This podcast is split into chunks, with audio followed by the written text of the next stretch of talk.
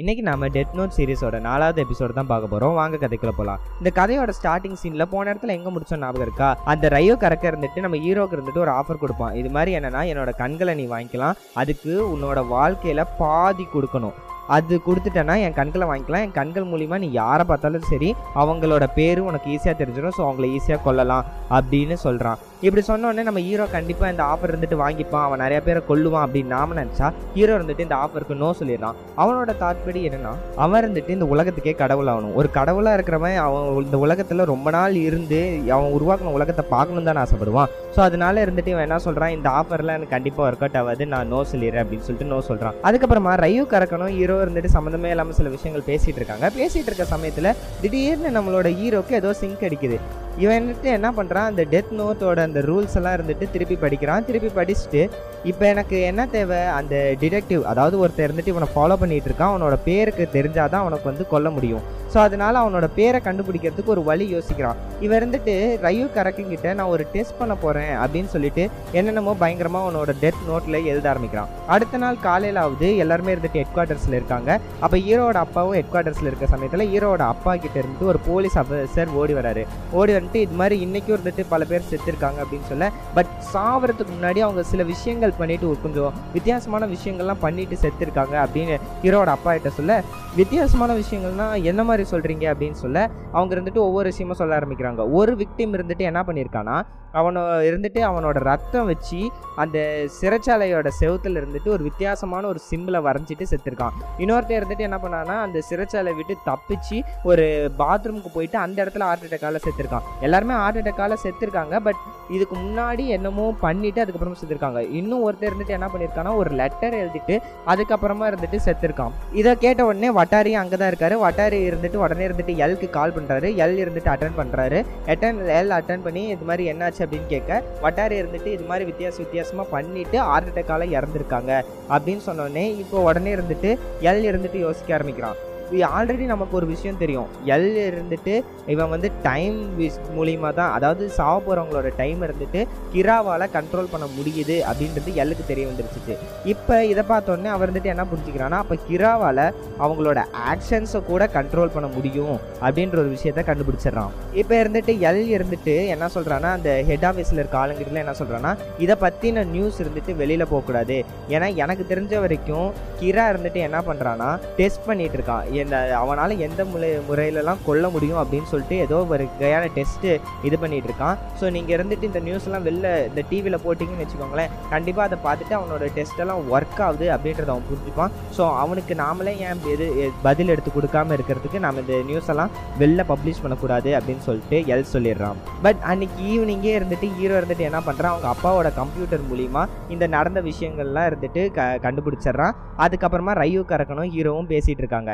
Ryuk கறக்குங்கிட்ட hero இருந்துட்டு என்ன சொல்கிறான்னா, இது மாதிரி நான் வந்து 6 விக்டிமை சூஸ் பண்ணேன், 6 விக்டிமில் 3 விக்டிம் தான் நான் சொன்ன மாதிரி செத்துருக்காங்க, மிச்சம் 3 விக்டிம் சொன்ன மாதிரி சாவலை. அதாவது மிச்சம் 3 விக்டிம் என்ன எழுதியிருக்கான்னா, ஒருத்தர் இருந்துட்டு ஜப்பானில் இருக்கான், அவன் வந்துட்டு யூஎஸ்க்கு போய் அந்த இடத்துல சாவணும், இது எல்லாம் 1 மணி நேரத்தில் நடக்கணும் அப்படின்னு சொல்லிட்டு டெத் நோட்டில் எழுதியிருக்கான். பட் யூஎஸ்லேருந்து ஜப்பானுக்கு அவ்வளோ தூரம் இருந்துட்டு போகிறதுக்கு 1 மணி நேரம் பத்தாதுன்னு நம்ம எல்லாருக்குமே தெரியுமா. ஸோ அதனால் அவன் ஹார்ட் அட்டாக்காலே செத்துறான். இன்னொருத்தர் இருந்துட்டு எல் ஸ்பேஸ், அதாவது எல்லோட மூஞ்சை வரைஞ்சிட்டு அதுக்கப்புறமா சாவணும் அப்படின்னு சொல்லி எழுதியிருக்கான். அவனுக்கு எல் யாருன்னே தெரியாது, ஸோ அவனோட மூஞ்சை எப்படி வரையறதுன்றது தெரியாமல் அவன் இருந்துட்டு இறந்துடுறான்.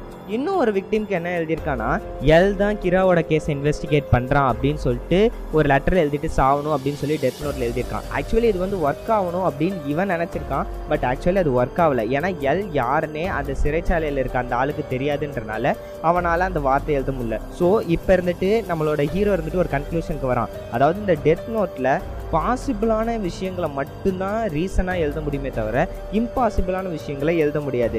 அதாவது நீ ஒரு விஷயத்தை எழுதுகிற பட்சத்தில் அது வந்து கொஞ்சம் நேச்சுரலாக இருக்கணும். நீ இந்நேச்சுரலாக இல்லை நடக்க முடியாத ஒரு காரியத்தை நீ டெத் நோட்டில் ஒரு ரீசனாக எழுதுனா கண்டிப்பாக அது இருந்துட்டு உனக்கு ஒர்க் ஆகாது அப்படின்ற ஒரு முக்கியமான விஷயத்தை கண்டுபிடிக்கிறான். இதை கண்டுபிடிச்சோடனே இதை வச்சு ஒரு பிளானை போடுற மாதிரி தான் தெரியுது. அதுக்கு இருந்துட்டு ஒரு குறிப்பிட்ட தீஃபோட ஃபோட்டோ இருந்துட்டு பார்க்குறான். அதுக்கப்புறமா அவன் டெத் நோட்டில் என்னமோ எழுதுறான்.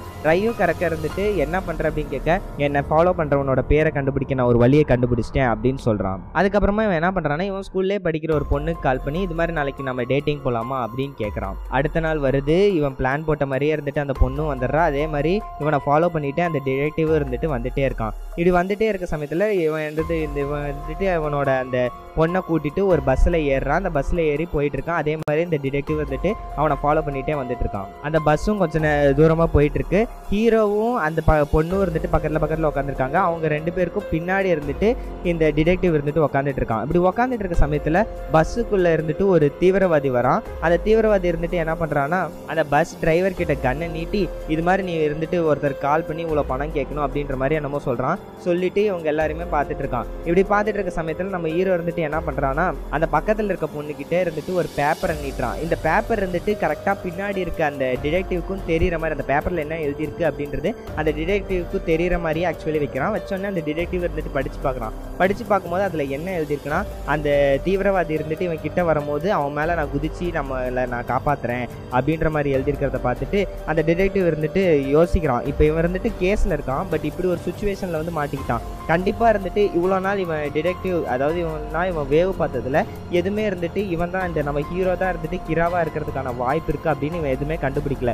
ஸோ அதனால அவன் இருந்துட்டு என்ன முடிவு பண்ணிடுறான், கண்டிப்பாக நம்ம ஹீரோ கிரா கிடையாது, இந்த மாதிரி சுச்சுவேஷனில் நாம தான் ஹெல்ப் பண்ணி ஆகும்னு சொல்லிட்டு இவன் என்ன பண்ணுறான்னா, இதுப்பா இங்கே பாருப்பா ஹீரோ, அப்படிலாம் எதுவும் பண்ணிவிடாத, நான் ஒரு ஏஜென்ட் தான், நான் ஒரு போலீஸ் ஆஃபீஸர் தான், நீ பயப்படாமல் இரு, எது நடந்தாலும் நான் பார்த்துக்கிறேன் அப்படின்னு சொல்ல உடனே இருந்துட்டு ஹீரோ என்ன சொல்கிறான்னா, நான் எப்படி ஒன்று நம்புறது, நீ அவனோட கூட்டாளியாக கூட இருக்கலாம்ல, நீங்கள் ரெண்டு பேரும் ஒன்றா இருந்துட்டு ஒரு வேளை பிளான் சொதப்பிடுச்சுன்னா நீ இருந்துட்டு அவனுக்கு ஹெல்ப் பண்ணுறதுக்காக நீ பின்னாடி உட்காந்துட்டு இருக்கலாம்ல அப்படின்னு சொல்ல அந்த FBI ஏஜென்ட் அந்த டிடெக்டிவ் இருந்துட்டு மாட்டிக்கிறான். ஸோ அதனால் அவன் வந்துட்டு என்ன பண்ணுறான்னா, கண்டிப்பாக இவன் வந்து கிராவாக இருக்கிறதுக்கான வாய்ப்பு இல்லை அப்படின்னு சொல்லிட்டு அவனோட அந்த கார்டு, அந்த FBI கார்டு இருக்கும்ல, அதை எடுத்து நம்ம ஹீரோ கையில் காட்டுறான். அதில் அவனோட பேர் இருக்குது, ரே பென்பர் அப்படின்னு சொல்லிட்டு அவனோட பேரை படித்த உடனே ஹீரோவுக்கு பயங்கர சந்தோஷமாயிடுது.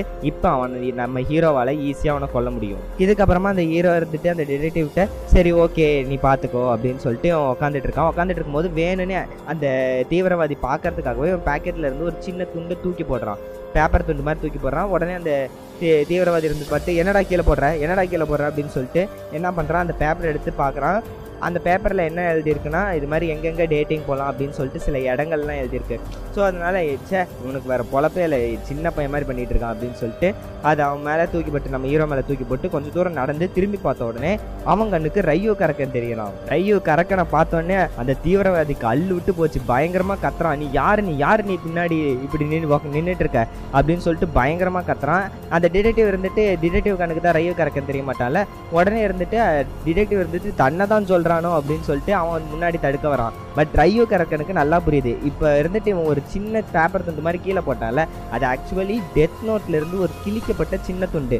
ஸோ இந்த திருட இருந்துட்டு அந்த துண்டை தொட்ட உடனே ஆட்டோமேட்டிக்காக இருந்துட்டு ரையூக் கரக்கனை இவனால் பார்க்க முடியுது, அதனால தான் இவன் பயப்படுறான் அப்படின்ற விஷயத்த ரையூக் கரக்கன் புரிஞ்சுக்கிறான். ரையூக் கரக்கனை பார்த்துட்டு அந்த தீவிரவாதி பயங்கரமாக துப்பாக்கி வச்சு சுடுறான். பட் இருந்தாலும் ரையூக் கரக்கன் இருந்துட்டு எதுவுமே சாவாததை பார்த்து வேகமாக அந்த பஸ்ஸை விட்டு இறங்க ஒரு வேகமாக வந்துட்டு ஒரு பஸ்ஸு இன்னொரு பஸ்ஸு ஆப்போசிட்டில் வந்து இடித்து அந்த திருடரை கொண்டுருது அந்த ஸ்பாட்லேயே. இப்போ ஹீரோ இருந்துட்டு அவனோட வாட்சை பார்க்குறான். கரெக்டாக டைமு 11:45. இதை பார்த்த உடனே அவன் ஒரு சிரிப்பு சிரிக்கிறான். அதுக்கப்புறம் தான் அவனோட பிளான் என்னன்னே தெரிய வருது. ஆக்சுவலி நேற்று நைட்டு இருந்துட்டு இவன் என்ன பண்ணுறான்னா, அந்த திருடனோட பேரை கண்டுபிடிச்சி அவன் இருந்துட்டு என்ன பண்ணுறான்னா டெத் நோட்டில் எழுதுறான். என்ன மாதிரி எழுதுறான்னா, இந்த திருடன் பிரிசனை விட்டு தப்பிச்சு என்ன பண்ணுன்னா ஒரு குறிப்பிட்ட டைமில் ஒரு பஸ்ஸுக்குள்ளே ஏறணும். அந்த பஸ்ஸில் ஏறினதுக்கு அப்புறமா அவன் இருந்துட்டு ஒரு அரக்கனை பார்ப்பான். அந்த அரக்கனை பார்த்தோன்னே அந்த பஸ்ஸிலேருந்து வேகமாக அவன் இறங்கணும். அப்போ இருந்துட்டு அவன் ஆக்சிடெண்ட்டில் செத்துருவான் அப்படின்னு சொல்லிட்டு எழுதியிருக்கான். ஸோ இதுக்கேற்ற மாதிரியே அவன் அந்த திருட இருந்துட்டு பஸ்ஸுக்குள்ளே வரான், ரையூக் கரக்கனை பார்க்குறான், அதுக்கப்புறமா அவன் வெளில போய் செத்துறான். இந்த குறிப்பிட்ட சமயத்தில் நம்ம ஹீரோ அந்த சமயத்தை தனக்கு சாதகமாக பயன்படுத்தி அந்த டிடெக்டிவோட பேரை கண்டுபிடிச்சிட்றான். அந்த டிடெக்டிவையும் ஈஸியாக கொல்ல போகிறான். இப்போ ஹெட் குவார்ட்டர்ஸில் காட்டுறாங்க. ஹெட் குவார்ட்டர்ஸில் சில பேர் இருந்துட்டு அவங்களோட வேலையை ரிசைன் பண்ண போகிறாங்க. சில போலீஸ் இருந்துட்டு அவங்களோட வேலையை ரிசைன் பண்ணுறதுக்கு சொல்கிறாங்க. ஏன்னா எல் சொல்கிறது எல்லாமே கரெக்டாக இருக்குது. அதாவது அந்த ஒருத்தர் சாவரானா அவனோட பேரும் சரி அவனோட மூஞ்சும் சரி தெரிஞ்சாலே கிராவால் கொல்ல முடியுது அப்படின்ற ஒரு விஷயத்த இவனுங்களால் தெரிஞ்சிக்க முடியுது. ஸோ இப்போ எங்கே அப்போ ஒருத்த இருந்துட்டு ஒரு கிரிமினலை ஈஸியாக அவனோட பேரும் முகத்தை வச்சுமே கண்டுபிடிக்க முடியுதுன்னா எங்களோட பேர்லாம் பப்ளிக்கில் அவைலபிளாக இருக்கும். போலீஸ் இவர் வந்து போலீஸு அப்படின்னு சொல்லிட்டு நாங்கள் போலீஸ் பேட்சோடு போயிட்டுருக்கோம். எங்கள் முகமும் எங்கள் பேரும் எல்லா இடத்துலையுமே இருக்கும். நாங்கள் ஈஸியாக கொல்லப்பட மாட்டோமா அப்படின்னு சொல்லிட்டு நிறைய பேர் கேஸை விட்டு வெளில போகிறாங்க. அதே மாதிரி எல் இருந்துட்டு அந்த ஆதாரங்கள்லாம் செக் பண்ணுறான். அப்போ அந்த ஆதாரங்கள்லாம் செக் பண்ணும்போது நம்ம ஹீரோ டெஸ்ட் பண்ணியிருப்பான்ல ஒரு விக்டிமை வச்சு, அவர் இருந்துட்டு என்ன பண்ணணும், ஒரு லெட்டர் எழுதிட்டு சாவணும்னு. அந்த லெட்டரோட மேலே இருக்க அந்த ஃபஸ்ட்டு வார்த்தைகளை மட்டும் படிக்கும்போது எல் உனக்கு ஒன்று தெரியுமா அப்படின்னு சொல்லிட்டு ஒரு வார்த்தை இருக்குன்றத எல் கண்டுபிடிக்கிறான். பட் இது வந்து வேணுக்குனே ஹீரோ இருந்துட்டு எல்லா திசை திருப்பறதுக்காக வச்சுருக்க ஒரு மெசேஜ் தான். அதை இருந்துட்டு ரையோ கரக்கனுக்கு நம்ம ஹீரோவும் எக்ஸ்பிளைன் பண்ணுறான். இந்த இடத்துல இன்றைக்கி எபிசோடை முடிச்சுப்போம். நாளைக்கு எபிசோடில் மிச்ச கதையை பார்ப்போம். தேங்க்யூ.